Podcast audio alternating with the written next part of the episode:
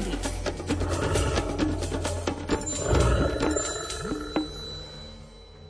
Možno niektorí z vás občas takto aj zazývajú ráno o 7 hodine 25.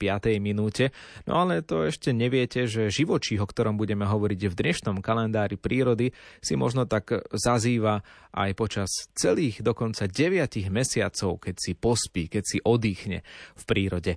A kto to je, aký živočích, aké zvieratko, alebo teda lepšie povedané, čo to je, o tom nám povie Miroslav Saniga, s ktorým sme teraz spojení telefonicky. Dobré ráno.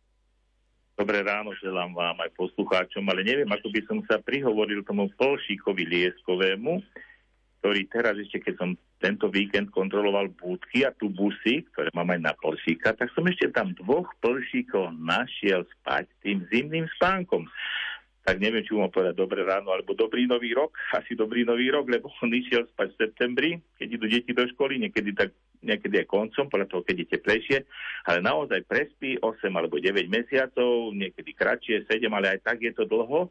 A je v takom spánku, že o sebe nevie, teplota klesa tela na 2 stupne kresne, občas mu za nejakých pár sekúnd ťukne srdiečko, nadýchne sa, vyzerá, ako keby bol naozaj v anestéze, taký mŕtvy, musí takto prečkať, ten motor stiahnuť na minimum, ak to nazveme tak ľudovo, alebo tak e, vysvetlím pre ľudí, aby tú energiu ktorú si nazbiera počas týchto 3-4 mesiacov, kedy musí založiť nový rod, vypása, aby prežil tú, tú potom dlhanskú zimu, tak e, má to dosť ťažké, ale je to nádherné zvieratko teším sa, že aj takéto živočichy v prírode máme, ale musím zase aj poslucháčom povedať, že e, toto zvieratko je veľmi chulostivé v zime na oteplenie. Keď sa oteplí uprostred zimy, nastúpia teploty 5-7 stupňov dlhšie, prší, môže mu zapršať tam, on sa zobudí a keďže vtedy potrava nie je takých to zvieratko vlastne neprežije a preto aj za posledných 30 rokov, čo aj s kolegom robíme výskum a zaujímame sa o tohto plčíka, ja sa zaujímam aj o ňo aj preto, že tá, vo vtáčich budkách, ktoré vyvisujem od detstva,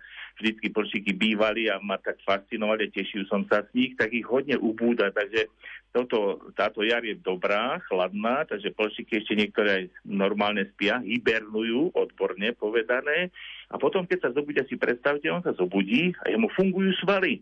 Po 9 mesiacoch, my keby sme boli niekde po nejakej chorobe alebo nejakej nehode, tak my sa musíme chodiť, učiť chodiť alebo písať rukou a chodiť na rehabilitácie. Plšik nie. Takisto sa zobudí a perfektne mu funguje ten rozum. Viede sú čučoriedky, viede sú rieskové oriechy, viede je dobrá búdka, kde môže ísť spať. Takže to obdivujem na tom, ako to stvoriteľ stvoril.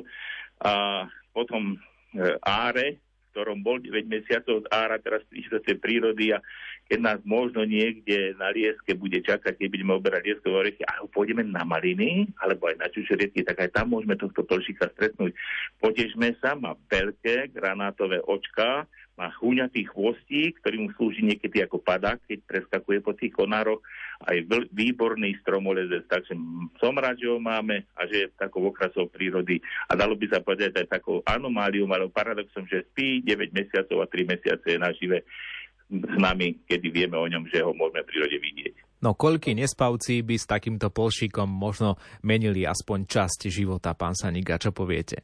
Ale nie, to, tak sa nám to povie niekedy, keď sa nám chce veľmi spať, ale my máme e, tú radosť toho, že vidíme 365 krát môžeme zažiť východ slnka, dobré ráno si zažívať.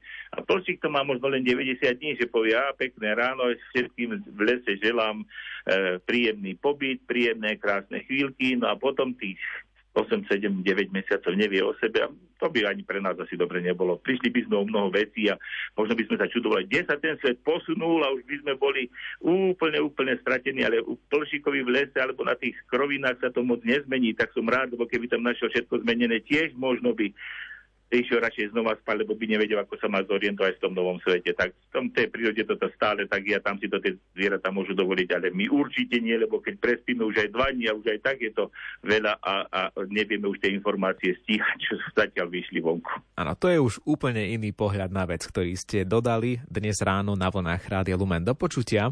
Do počutia, pekný deň. Toľko Miroslav Sanigán a zo chvíľu čaká aj predpoveď počasia.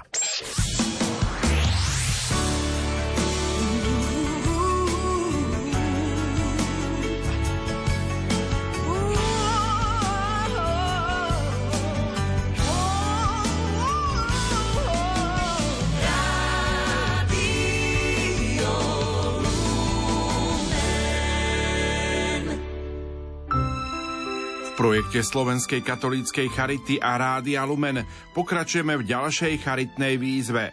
Predstavíme vám pomoc charity na Blízkom východe so zameraním na Turecko a Sýriu, ktoré postihli ničivé zemetrasenia.